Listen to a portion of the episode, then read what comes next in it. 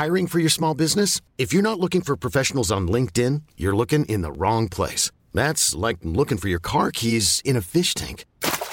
LinkedIn helps you hire professionals you can't find anywhere else, even those who aren't actively searching for a new job but might be open to the perfect role. In a given month, over 70% of LinkedIn users don't even visit other leading job sites. So start looking in the right place. With LinkedIn, you can hire professionals like a professional. Post your free job on linkedin.com slash achieve today. Welcome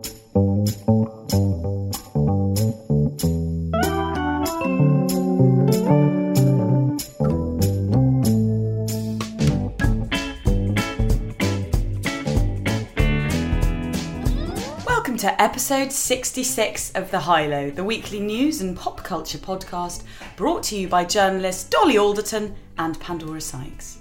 Hi, Pandy. We've got a bit of an end of term feeling. The rosé has been poured. This is the this is the podcast episode equivalent of the teacher putting the DVD on. I think. CJ's got a Peroni. Coasters, please. Everyone Oh, sorry. Coasters. Yeah, Coasters. thanks very much. It was the finale of Love Island for everyone who isn't Dolly, and I went on to Undercover Lover, an unofficial Love Island podcast by the journalist Harriet Minter, to discuss all of the best themes, moments, and thoughts of the series with the author Lucy Vine. You can download on iTunes should you want to listen. If Danny Dyer isn't a primetime host within the next three months, I will eat my cotton socks. Also, this week, our new Foreign Secretary Jeremy Hunt has baffled everyone by referring to his Chinese wife as Japanese. He must be very tired or a racist. I did I quite don't know what it is. I did quite enjoy a tweet that was like, um, to be fair, our last Foreign Secretary regularly forgot he was married because obviously Boris Johnson was subject Oh, to yeah. quite a few affair rumours.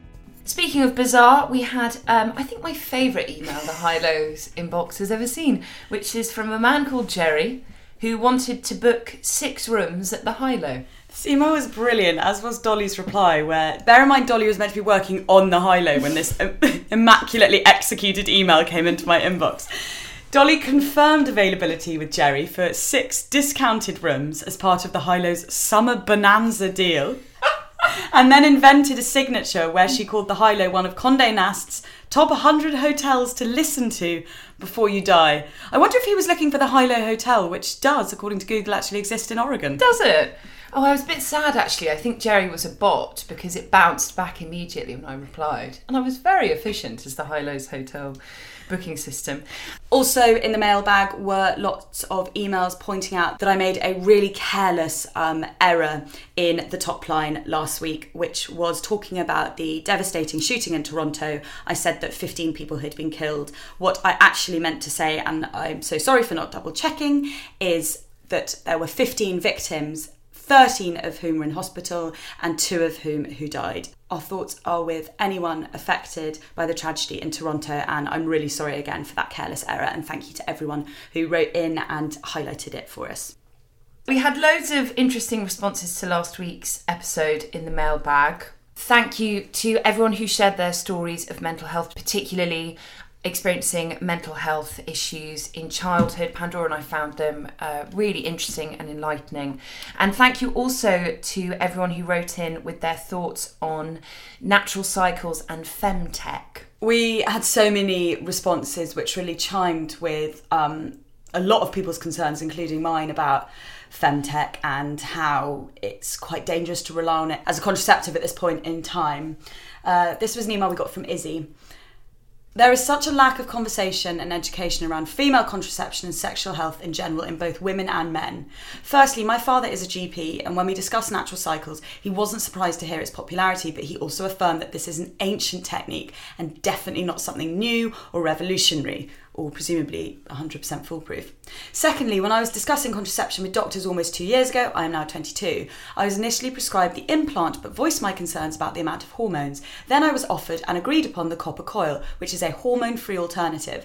I feel like the copper coil is not promoted enough. It's a small copper coil which is a natural spermicide. I honestly wish more women knew about this because it's so reliable and it can be used as emergency contraception 48 hours after unprotected sex. I have nothing to complain about it.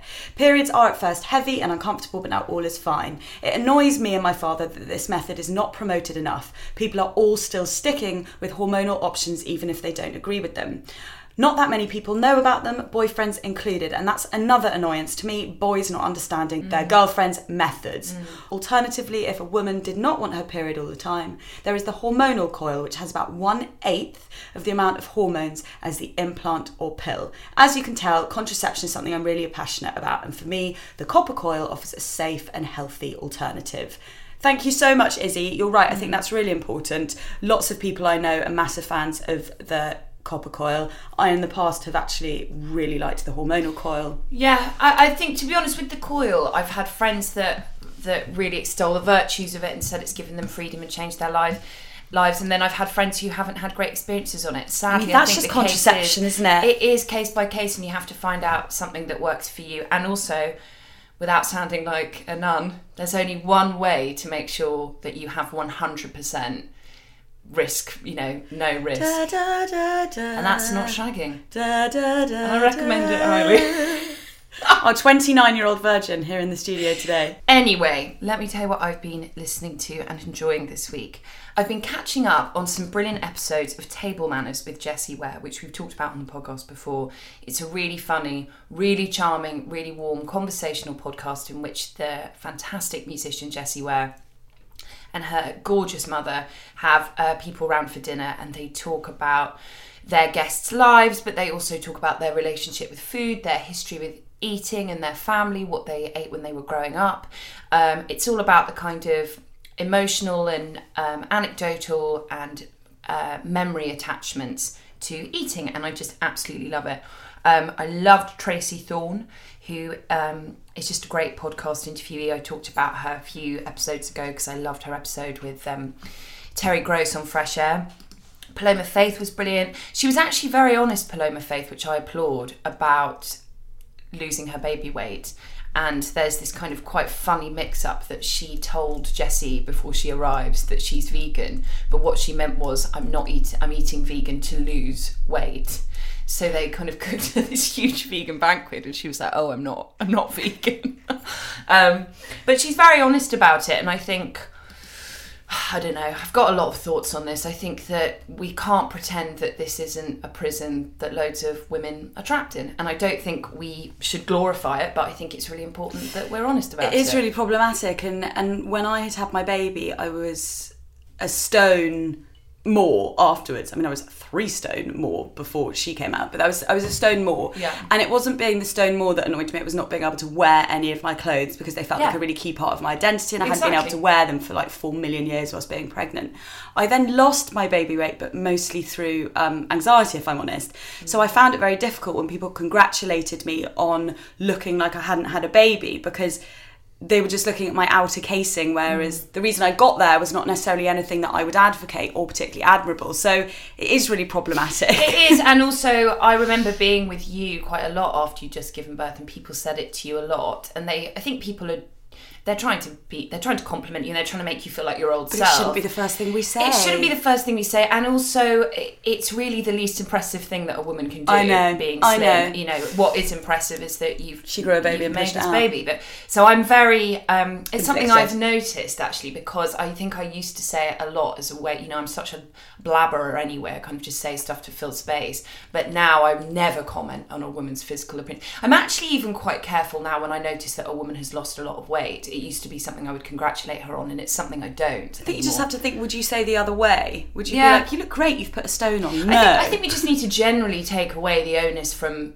a thing that defines a woman is her What about if you think a woman's been on like a hardcore diet and exercising loads and um, has really wanted to get to a place where she feels more comfortable with her body?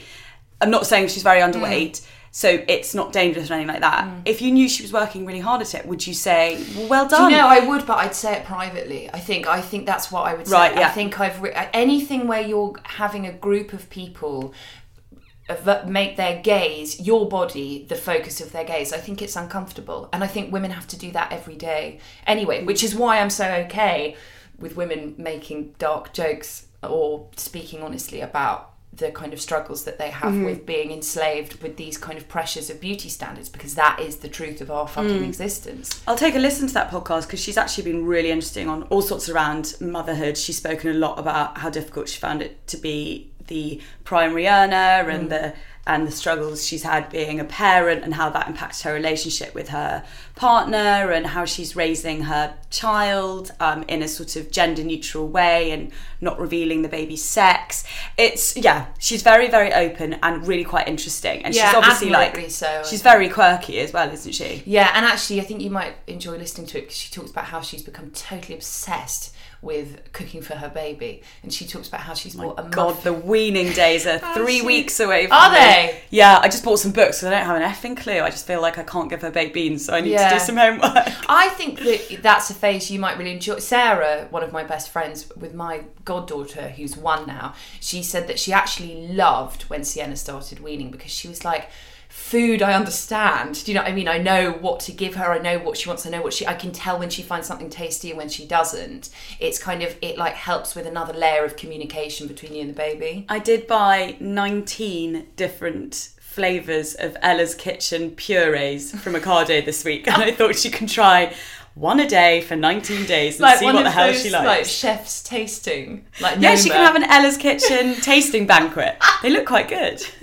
Well, what Paloma Faith said is she's become obsessed with having these muffin trays and then cooking everything in miniature. So she'll put Yeah. like lasagnas and make Yeah. like 50 tiny lasagnas and freeze them, whatever. Anyway, love that. Also, Adam Buxton was their first live episode at Latitude, and it's just the nuttiest old episode. It's funny, but I do feel for Lenny. Did you see him?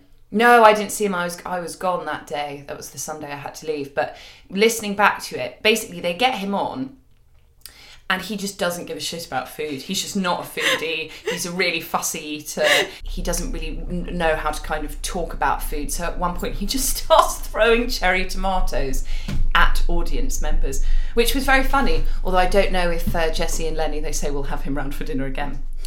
I also listened to an excellent archive episode of WTF with Marc Maron, in which he interviews Jason Segel, which was recommended by a friend of the High Lows, Laura Snapes. It's a really funny, very open, quite emotionally vulnerable interview. He talks about his alcoholism in um, great depth, which I haven't heard him speak about before. He talks about aging. He talks about success and failure. Uh, but the clip that I'm going to play, just because it made me laugh so much, is when he talks about growing up as the only Jew in his school. And here he talks about when his teacher asked him to give a mortifying assembly to explain what his bar mitzvah was to all the students. the headmaster came up and he said, You know, everyone is very excited about your big party, but the kids don't really know what a bar mitzvah is. Would you stand up in front of the school at communion? Jew. And, yeah, and explain what a bar mitzvah is. so then you cut to the next day, little 13 year old Jason Segel standing there like, On Saturday, I become a man. And it's literally a direct cut to getting punched in the face. I mean, it's not how you want to do it. I would also like to talk about an opportunity in theatre that I think might appeal to some High Low listeners. It is the Florence Kleiner Bursary, which is a new scheme offered by the Old Vic Theatre for emerging female directors who live outside of London. So, Florence Kleiner was a great friend of mine who I wrote about in my book, and I actually dedicated the book to. She was passionate about theatre and good directing and good writing. She was a brilliant, brilliant writer. In fact, the section of my book that's often most shared on social media, which makes me so happy, is a passage that she wrote that I quoted in my chapter about her.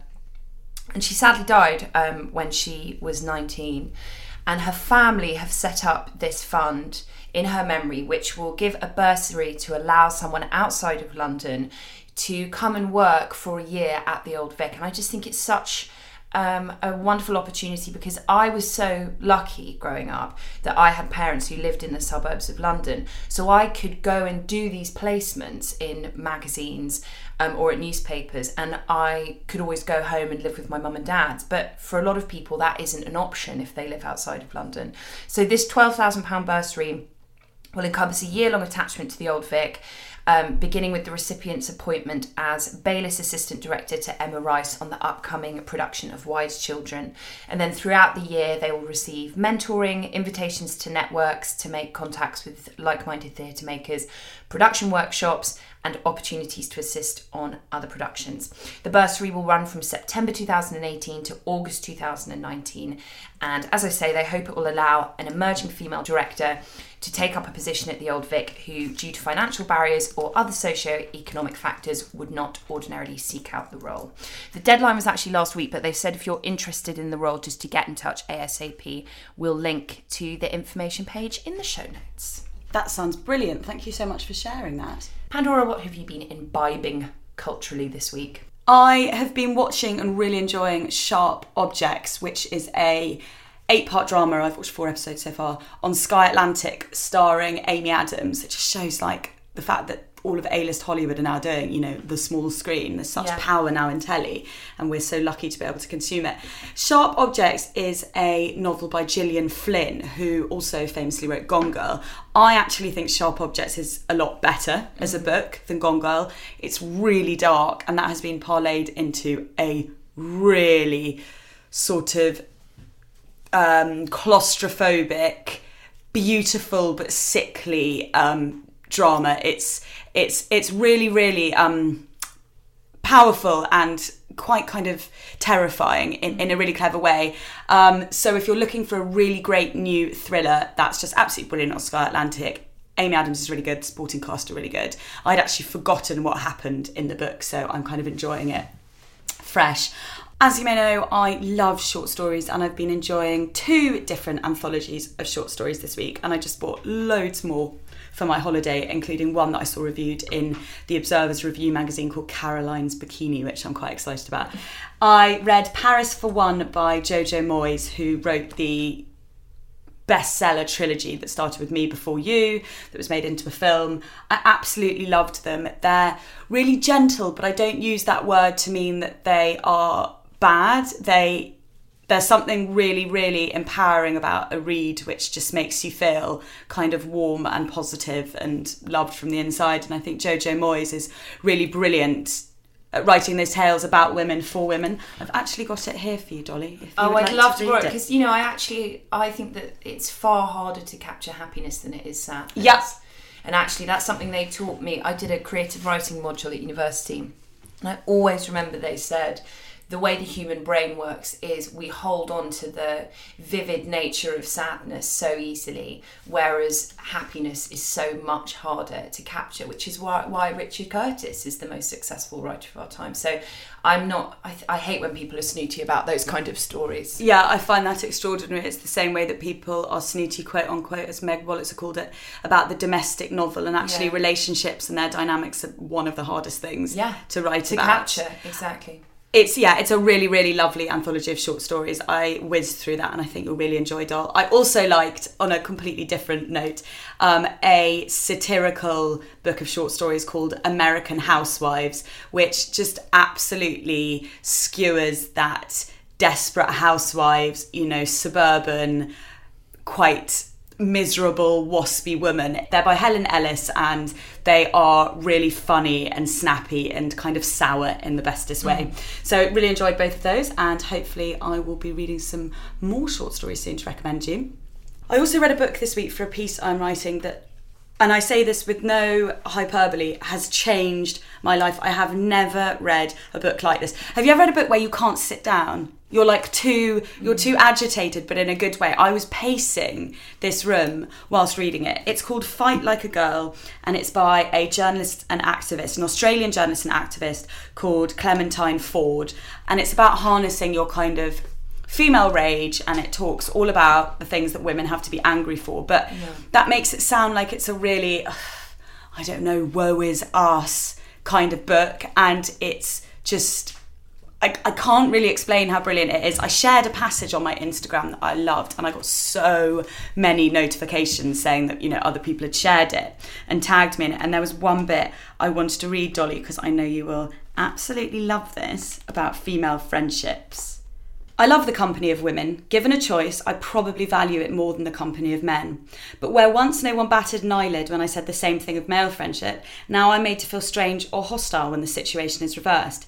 Being effusive about my fondness for women turns me into a man hater or a shrew. Some people treat me with suspicion or feel the need to urge me to reconsider. I'm entreated to admit that men are wonderful, even when the only thing I've said is that I think women are great. Even the act of asking a man not to just assume he can join a group of women is seen as subversive. as if we only come to life when a man is there to talk to us. In fact, it's my experience that women are more likely to shrink than we are to expand when men are present. It's it's brilliant. That's a wonderful passage. Yeah, I think you'd love it. Another agenda challenging woman who I really admire, especially in her new, very surprising capacity as like an A list actor in Hollywood, is Jamila Jamil, who was interviewed by Hadley Freeman in The Guardian. So obviously, we know her as like a T4 presenter. She is now living in Hollywood, starring in one of their biggest sitcoms at the moment called The Good Place. So oh, she's had this complete second oeuvre. And Hadley Freeman interviewed her The Guardian, and I always really admire what she says, whether it's about refusing to be retouched, um, Kim Kardashian's diet lollies. Uh, her fluctuating weight and how the paparazzi have treated her and how other people have responded to her. And she talks a lot about Me Too. And she says in this piece, um, she has a good friend called Danielle Bernfeld, a movie executive who was assaulted by the actor Emile Hirsch in 2015. Hirsch was given a fine and sentenced to 15 days in jail, but he's never stopped working, says Jamila. Meanwhile, my friend has PTSD. He's now making Once Upon a Time in Hollywood, Quentin Tarantino's film about the Charles Manson murders. A film about the death of a woman, directed by a man who has admitted he knew that Harvey Weinstein assaulted women, co starring a man who assaulted a woman. And she says it's so dark. How dare any of the people involved in that movie wear Time's Up pins to the Golden Globes? Mm. Can people just not hire men who have almost killed women? And I think that I mean, really. well done her for saying that. Yeah, she Because said- it's actually very, very rare that uh, someone invo- that entrenched in Hollywood has the guts to say that. Well, the headline of this piece, which is a quote from her, is I don't want to be a double agent in the patriarchy. She says, I would rather lose the position I'm in than do it and not say how I feel. what and, a clever woman. That's such a clever line. And I think just her saying that, and, and like you say, that's brave to kind of say, by the way, my friend and Emile Hirsch, and you know, say all those various things. yes, Um, exactly. to name people, and that will Yeah, black- to name. that will blacklist her. But it also just shows how I didn't even know that Emile Hirsch was guilty of that. And it shows how little has changed. And it reminds me a bit of when Roman Polanski was sitting front row and there were all those other um, people accused of sexual assault sitting front row at the recent fashion shows that we that we talked about on the high low. So anyway, I loved that interview. I think she's a really cool woman and I like her so much more the more I read, you know, about her and the things she has to say. Lastly, it's Breastfeeding Awareness Week, and there is a brilliant documentary by the journalist Kate Quilton, who I am lucky enough to be on a baby WhatsApp group with. And she's made a documentary all about breastfeeding and why it's so political and why we still, even though it's legal to breastfeed anywhere you want in public, it's still such a contentious issue. A woman was recently chucked out of Claridge's for breastfeeding there. Um, I haven't managed to watch it yet, so it's a recommendation for myself as much as for all you guys. But um, I think it's a really vital topic. It's definitely a feminist topic, and it's one that I think for a lot of women, until you have a baby and breastfeed, you can't understand the enormity of this act and, and that relationship and how difficult it is to establish your milk flow and how hard it is to have other people shaming you for feeding somewhere or telling you you can't feed somewhere and the whole thing is mired in stress and a lack of real understanding. And another really brilliant thing for breastfeeding awareness week is a special episode of the get it off your breasts podcast with liana bird clemency burton hill and kate quilton again. They are also all women on my baby whatsapp group. So well done girls for your uh, breastfeeding content this week it's a really really good listen especially if you've just had a baby. They are so eloquent and you'll you'll feel really kind of empathized and loved mm. afar by these women and what they're discussing. Obviously this might not be particularly interesting if you've just had a baby. It also me- might be quite hard to listen to it and to watch it. If you can't breastfeed like i said it's it's a very political subject. There's kind of criticism around bottle feeding as much so as around breastfeeding which is why i actually don't talk about my own mm. personal experiences mm. because they are that they are personal and and they are mine. But there's a really shocking statistic, and I don't think any of us would have suspected this, that only 1% of women are still breastfeeding when their baby is six months old. And that is the lowest stat in the entire world. In the whole world and you think how privileged our country is and it's because there's just been an absolute lack of support and emphasis. So for all the people who are saying you know the breastfeeding nazis these people who insist on trying to make women breastfeed they're not trying to do that. They're trying to really help in a field that has been desperately neglected Yeah. in women's health for a really long time. So i welcome this documentary and this podcast and for any women to feel like they're getting the support they need Ryan Reynolds here from Mint Mobile. With the price of just about everything going up during inflation, we thought we'd bring our prices down. So to help us, we brought in a reverse auctioneer, which is apparently a thing.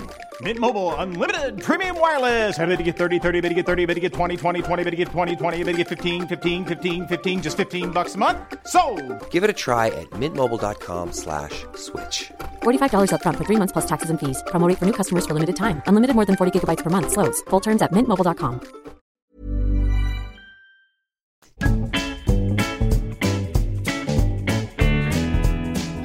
From titties to the top line. Take it away, Panda.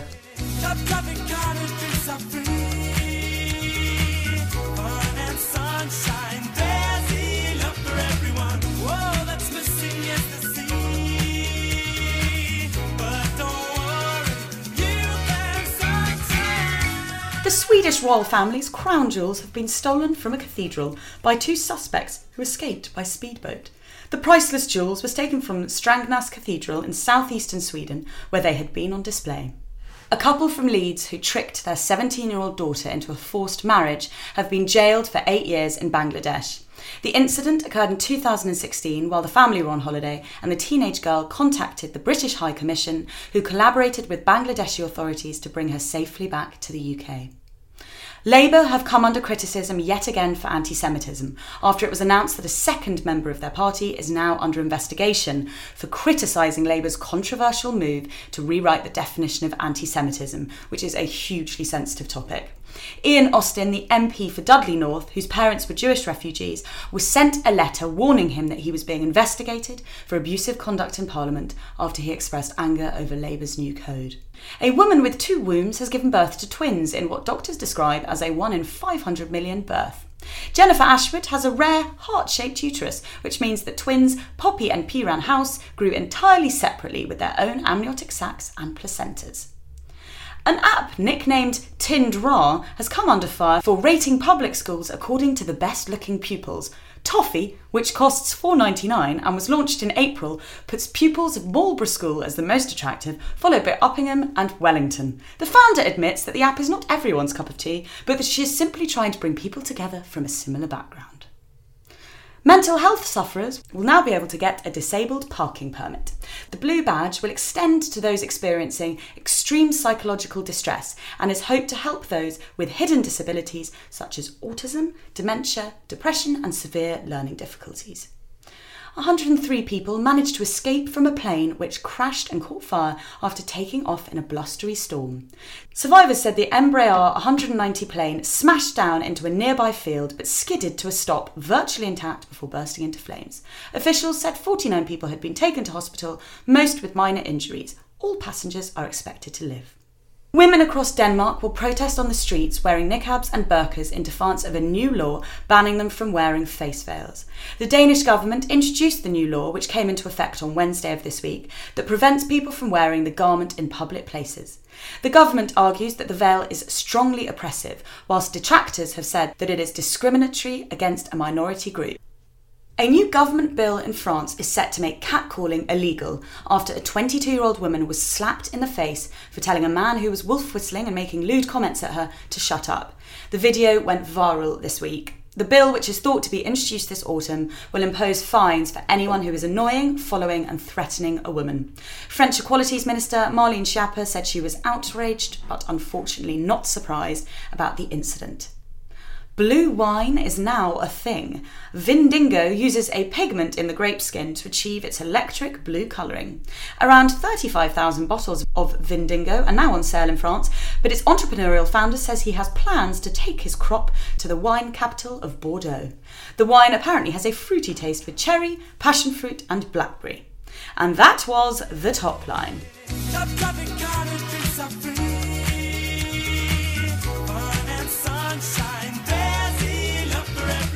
Is related to Tindra, I'd never heard of it. which I think might tickle you. Are you on it, Dolly? No. When I was at um, a mixed boarding school, there was a thing that we, there was like a bar on site that we all used to go to. And at the end of the year, it was only the sixth formers went to this bar, obviously. Otherwise, that would be inappropriate, wouldn't it? 16 year olds and above only going to drink at school. Um, there was this thing called Last Chance Bar, where everyone leaving in the upper sixth, the lower sixth would write down anyone who they wanted to get off with at the bar, at the last bar. And then Is this a school or is this an 18 to 36 club, I ask you? I'd be amazed if this still exists at rugby now. And then the upper sixth would write down who they wanted to get off with. And then there was this horrible, horrible moment where we were all in boarding houses, like Harry Potter. And the morning of Last Chance Bar, this sort of Cupid would come and deliver notes saying who your like matches were, if anyone had matches, to like set you up to have a snog that evening at bar. I wrote down every single boy's name in upper sixth. Every single boy in my year. Do you know how many matches I got? I feel like you're going to say none. One. I love that this is your contribution to Tinder, not just a slightly sad story of your youth, but also my That is Tinder, basically. my Catholic single sex boarding school self would have been so fucking jealous of everything you just said. Not if you look like me when you were 17, trust me. Da, da, da, da. Ladies and gentlemen, our 29 year old virgin.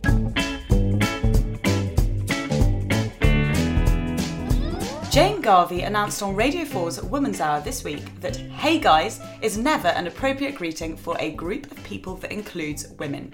She said you should group men and women as Hi People and that Hi Guys was only okay for a daringly informal guest speaker at the annual meeting of the Society of People Named Guys.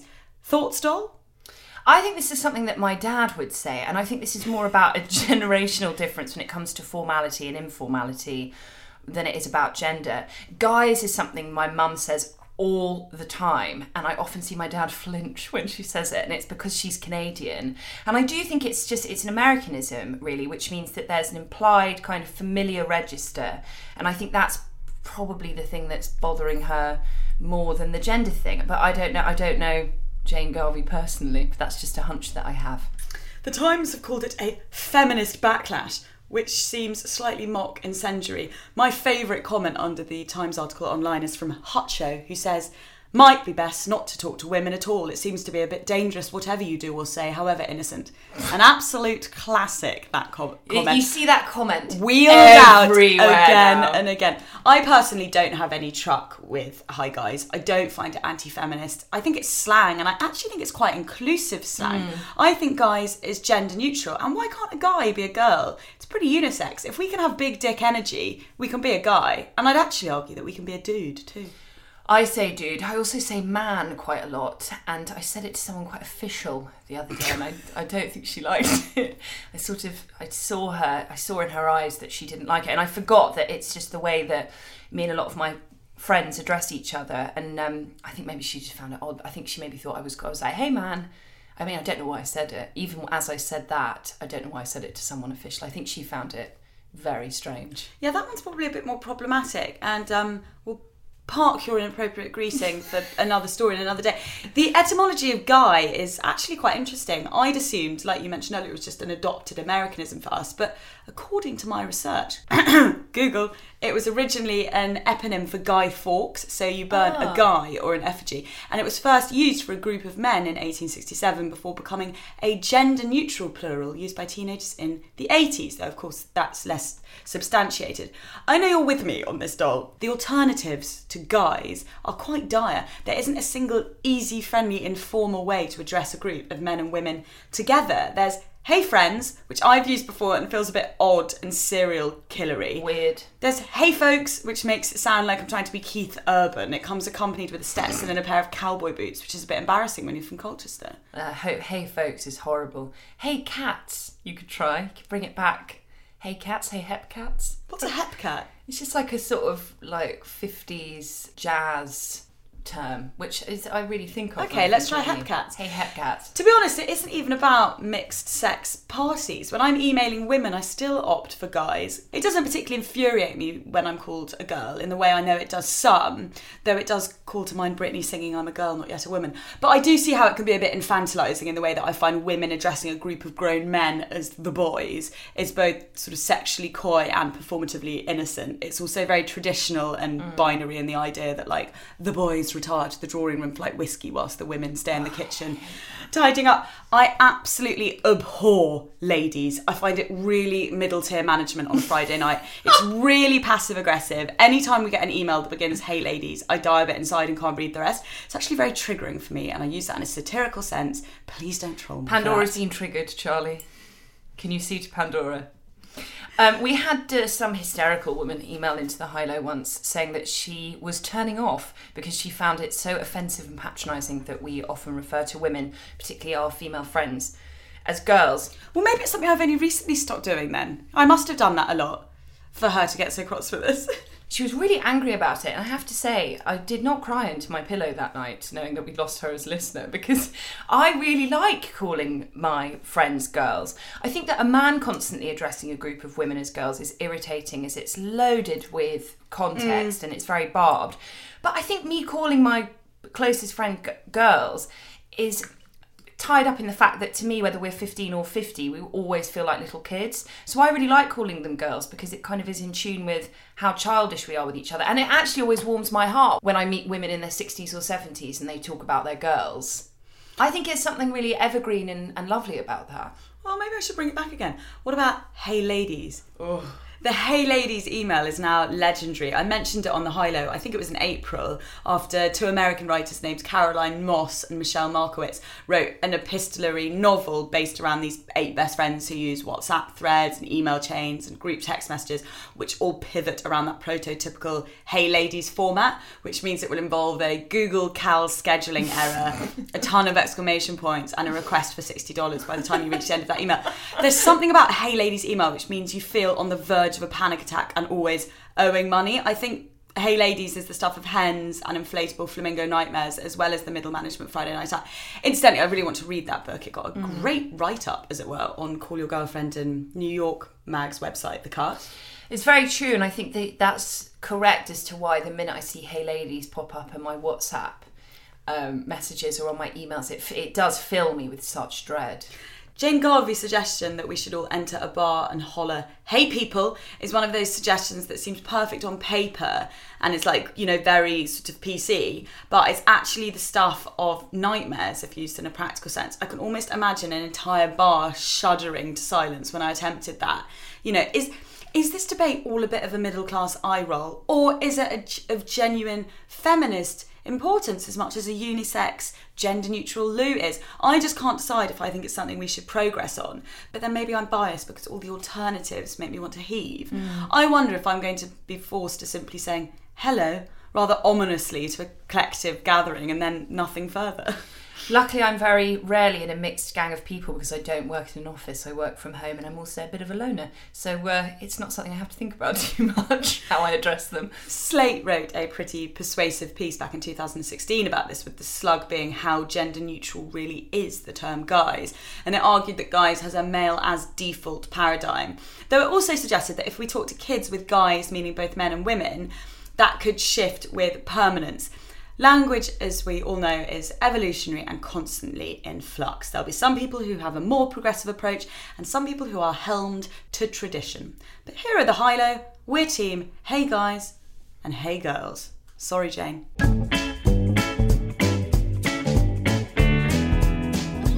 In today's second topic, we want to talk about bad jokes and specifically how much they should define us. Last week, South African comedian and talk show host Trevor Noah was forced to defend himself when an offensive joke about Aboriginal women made during a stand up comedy show in 2013 resurfaced on social media. The clip, which has since been removed from YouTube, sees the comedian begin by saying, All women of every race can be beautiful, and I know some of you are sitting there now going, Oh, Trevor, yeah, but I've never seen a beautiful Aborigine. It's not always about looks. Noah then acts out playing a didgeridoo in a suggestive manner. Many of those who criticised the clip were Australian, where Noah is heading next month for a comedy tour. Some called for a boycott of the shows and also acknowledged that Noah had not expressly apologised for the joke. This was brought to my attention by one of my favourite podcasts, The Week Unwrapped, who discussed it on this week's show. I want to insert a clip here of the team discussing it because I think their argument is quite foundational to any discussion being had about it. The mechanic that he was using to get to the punchline was bad taste and something he shouldn't have said. But there was a mechanic, like, the, but there was a punchline, which again difficult to say on the show, was about filleting a didgeridoo, uh, which arguably, you know, as a comedian, I can sort of understand why he would, you know, he's he's come up with a punchline, and how do I get there?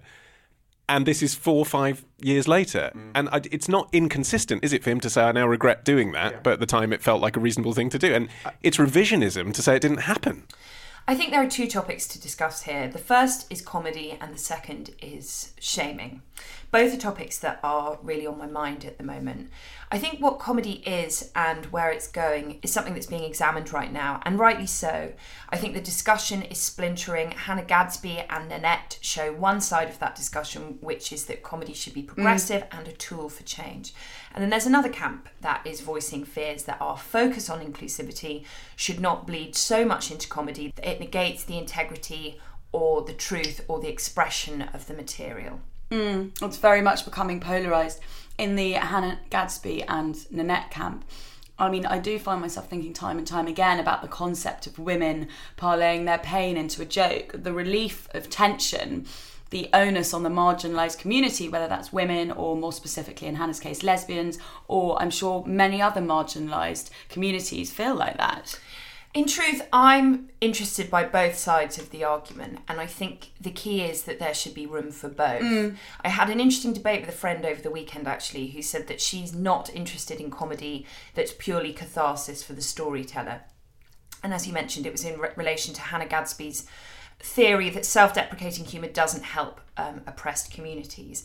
And I have to say, I do disagree with that because I think that there should be enough space for comedy that is supposedly wallowing and cathartic, and also comedy that is more demonstratively active in its protest for change. I also think that if we don't allow art to be catharsis, then why should we expect people to bother making it? you know, Yes, why why sh- why shouldn't they be allowed to um, be rewarded for their kind of you know work that they've done? Yeah, I- because some people will be pioneers of change, some artists, but some people won't. And Yeah. I think what what I believe now is that we should enter a world where all is legitimate and there's equal space for both. I think if we subscribe to the notion that everything we do should serve the greater good and can't say be beneficial to us just on a singular level, well, then I think we're all a bit fucked, especially given that we are products of neoliberalism, which places like the self and the singular at the very kind of forefront of social politics, hmm. actual politics, economics. I would warrant that what your friend is espousing would just function as a tool to self silence out of fear of not speaking with out of fear of not speaking with everything we say to the masses. And also, it never really is a singular experience because the Somewhat, whole yeah. point of when you share those stories, be it in a self Other people see them reflected. Exactly, and there's a moment of release in that for those who Mm-hmm. identify, whether it offers a solution of how to change or not. What I do think is that a joke can only ever be made at the expense of the person making it or punching Mm-hmm. upwards. For me, that's just a foundational rule of comedy, as it is for most people, which is why Trevor Noah's joke is so obviously unacceptable. That's a really good term you said there, punching upwards rather than punching down. I totally see what you mean by that. It's a really interesting one and it's quite complicated this because I really admire a lot of what Trevor Noah does and his story and how he came to have the incredibly powerful job he has in America is one of kind of real determination. He grew up under apartheid in South Africa. The fact that he became the host of The Daily Show, previously helmed by Jon Stewart, a show that goes out to the very conservative, very old school, like hugely mainstream America, is no mean feat as both a man that grew up under apartheid in South Africa and a black man. He's not some, you know, white dickhead who's completely unself aware and has never had any kind of trauma in his life making these cruel jokes. But whose mouth the joke is from mm. is important. It doesn't make it okay, but I think it does reframe it. For instance, he got in trouble recently for congratulating the French football team on winning the World Cup and, you know, saying, well, it's as much a win for Africa as it is for France because a lot of the French team are black men. People complained about this, saying that he was denying the French team their Frenchness, and his response was, I am actually merely including myself in their Africanness. And I found that really interesting. I could completely see what he was trying to do. He was actually trying to be inclusive, not exclusive. But the didgeridoo joke, of course, punching down, as you say, is a completely different kettle of fish. But as Olly Mann said on the Week Unwrapped, you have to hope when you tell a joke and it's crass and it dates quite quickly or was never really appropriate in the first place, but it was a different climate and a different audience, mm. the audience won't judge you forever on it and that they will understand that, like them, you have grown up and wouldn't make the same joke now. Yes. And as Olly said, which I think was really interesting, it's rarely your audience and your fans and your followers that are offended by that joke you made in the past. Yes. It's people who aren't perhaps a fan of your work, aren't familiar with it, and haven't grown with you. It's coming to it out of context. Because I think it used to be that like comedians, you know, they had their fan base and that's what mattered. Whereas now it feels like every comedian has to be everything to everyone, which is the problem I think we have with things in general. Mm, mm. I recently wrote a piece about the future of comedy for the Sunday Times Style, and my conclusion was this I think the only thing that truly determines what is acceptable with comedy, what's funny and what isn't, what is hurtful and what isn't, and what those boundaries are is time. I think that's the determiner. I think we forget how quickly our collective appetite for comedy changes. If you look at how so many of Generation Z just totally do not understand why millennials and Generation X found Friends funny for all those years. Or look at how our generation and Generation X don't understand how our parents and grandparents laughed at bloody Bernard Manning jokes. Look at how ubiquitous minstrel shows were. And really, not that long ago, the people who made these jokes or laughed at these jokes were not fundamentally bad people. They were uninformed people who would, I'm sure, many of them in the context of present day and knowing everything we know and hearing the stories we've heard, would be appalled that they ever found this funny. I'm not well, saying. Can I just insert here that Punch and Judy is a man beating up his wife? Yeah. The like most loved puppet show of all time. Gets pretty depressing when you start going through everything that was enjoyed. Yeah, and I think I'm not saying that Trevor Noah's joke was akin to that level of sort of ancient ignorance. It's telling that the reason he stopped it is that an Australian audience member apparently had to spell it out for him that it was offensive. But what I do think is apparent is that we're in a time of enormous social change and social awareness, which Pandora and I constantly talk about, we think is a wonderful thing. But it does mean that our comedy, our TV shows, and our art is going to start dating very quickly. I have to say, I'm very cautious of revisionism. It's happening with history and literature a lot at the moment. I think it was just last week or the week before, If, the very famous poem by Rudyard mm. Kipling, was scrubbed off the wall at Manchester University because his work was written from a colonial perspective. And of course, with Friends and Sex and the City, and people saying these shows wouldn't get made now, of course they wouldn't. Neither probably would Cheers and Frasier and Monty Python and all those much loved series. I think the question of revisionism is interesting. I remember you and I had a chat a while back off the back of a top line news story, which was that an Italian opera house had changed the ending of Carmen with uh, a yeah. new feminist agenda so that it didn't end with a woman dying at the hand of a man. I think this is really powerful, particularly when violence against women is still so mm. ubiquitous. However, I would also say it would be a great shame if that revised ending of Carmen was then made into the default ending for all productions. I don't think telling that original story is about glorifying violence against women. I think it's about telling the truth. And the truth of the past is uncomfortable sometimes, but it's so, so important. It's crucial for our understanding of ourselves collectively and historically. And it's crucial for making sure that we progress, I think. And we can't rub out history for not being palatable enough for our modern palates. That really brings to mind Nancy being murdered by Bill Sikes in Oliver. You know, that was such a powerful story in my in my mm. childhood. Would we erase that? I think that, as you say, that really reflected kind of truth in Victorian times yeah, and exactly. domestic abuse.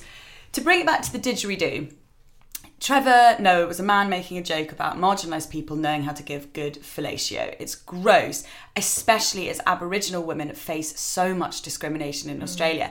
He might not have known about this, and of course, the argument is then, well, do your research and then see whether or not your your joke is sort of like a bit off colour or ragingly offensive.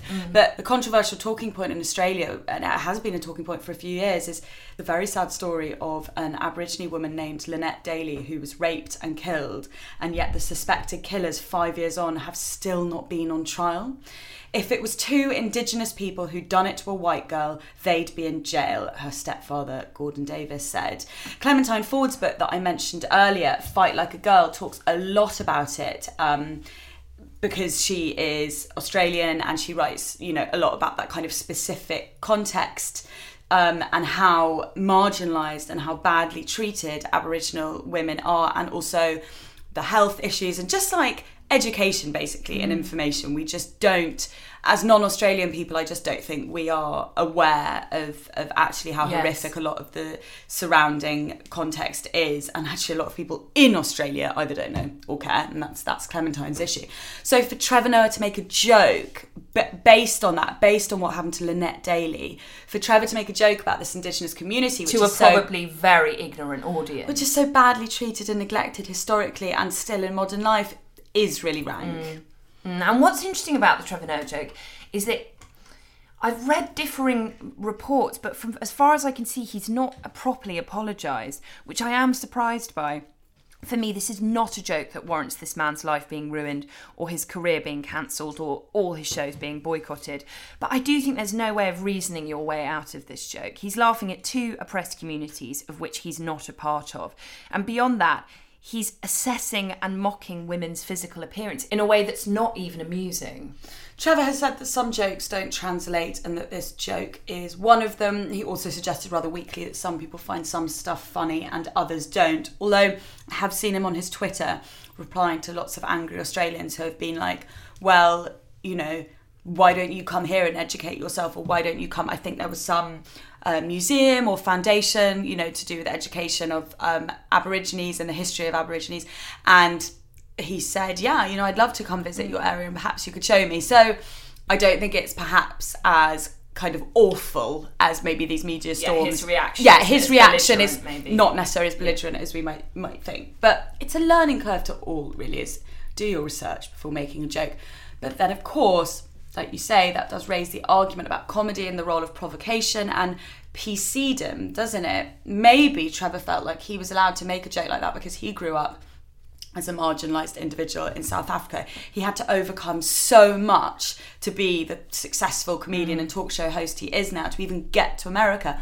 But then to flip that back, does one marginalised community get to make jokes about another, especially when one is male and the other is female? And so on and so forth. I don't know, to be honest. I don't know if you can equate the two. It is certainly not like a white man making a joke about a marginalised community. No, I the context yeah, is different. Yeah, and I do think that's a really interesting point that you raised, and I and I think I do think it's clumsy. You know, I, I take enormous offence when I hear misogynist jokes come out of the mouth of gay men.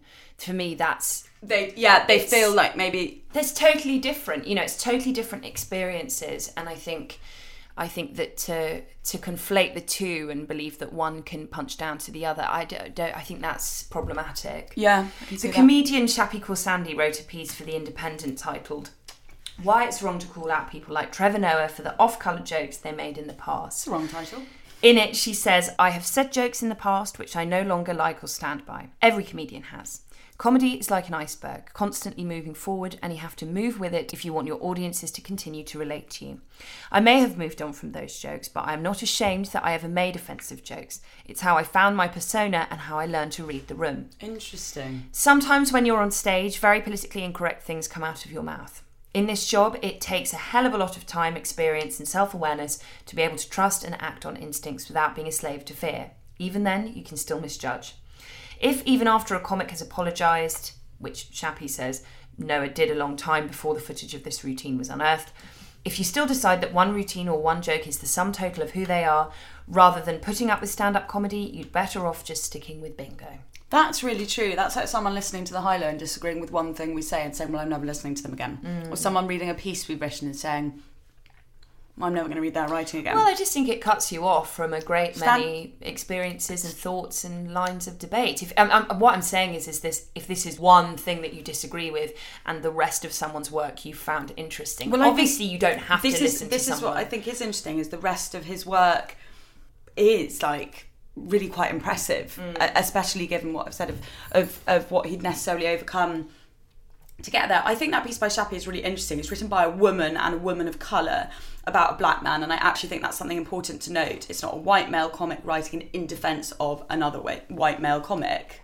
I think, as Shappi Sandy says in her piece, and as we touched on last week, in fact, it's important to remember that we are so much more than our worst comment or our worst stand up routine or our worst day. And I think sometimes, particularly online, we have to think about how life pans out and how conversation pans out when you're sitting in a social situation. Sometimes you just say something that's wrong. I know I certainly have. I've misjudged a room or a group, or I've been in a strange mood, or I've felt tired, or I've felt sort of insecure, and I say something that just doesn't land.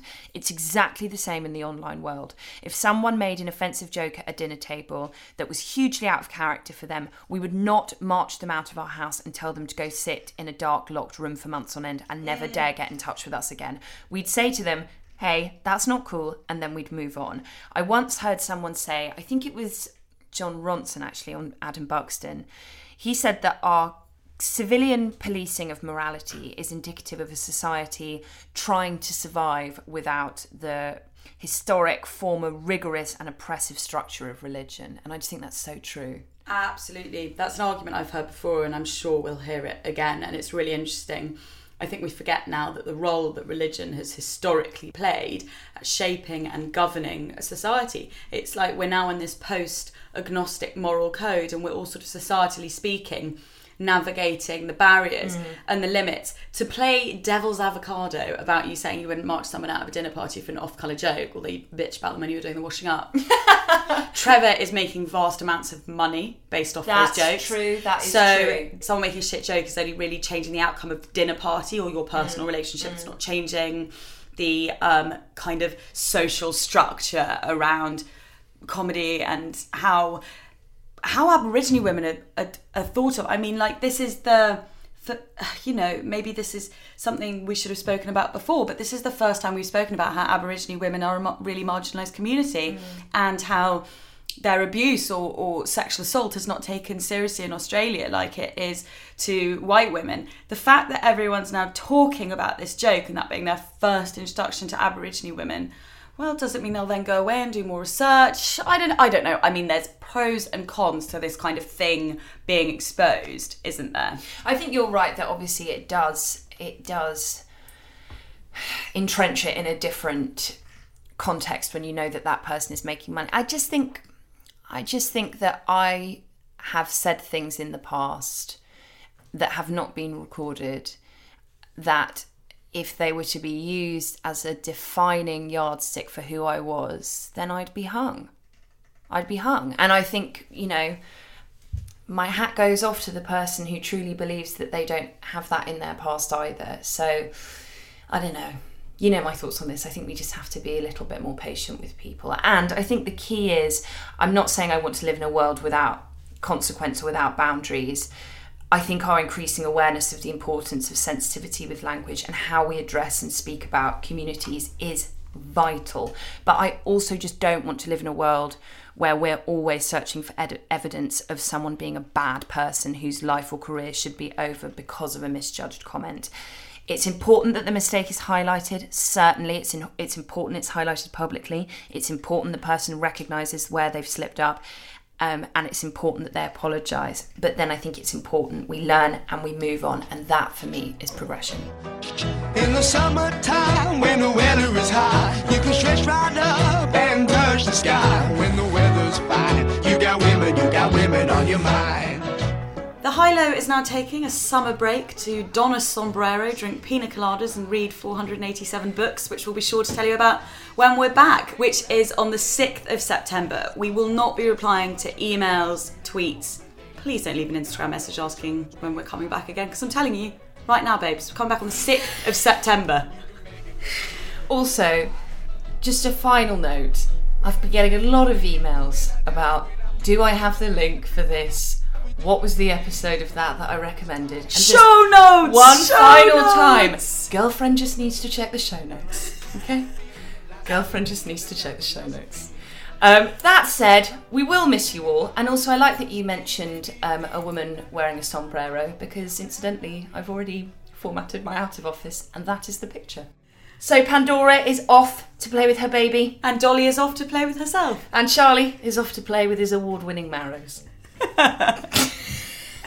Don't forget to rate, review, and subscribe on iTunes. You can email us, thehighlowshow at gmail.com. We won't reply because we're on holiday. You can tweet us at the High Low Show. We won't reply there either. Oh, and also, if you want to hear how overexcited Dolly got that we are almost on our summer break, just listen to the end of the jingle at the end of the podcast to hear what happened when I gave her a glass of rosé. Bye bye.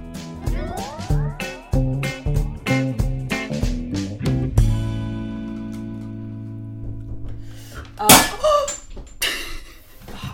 that go on his? Believe. Oh my god.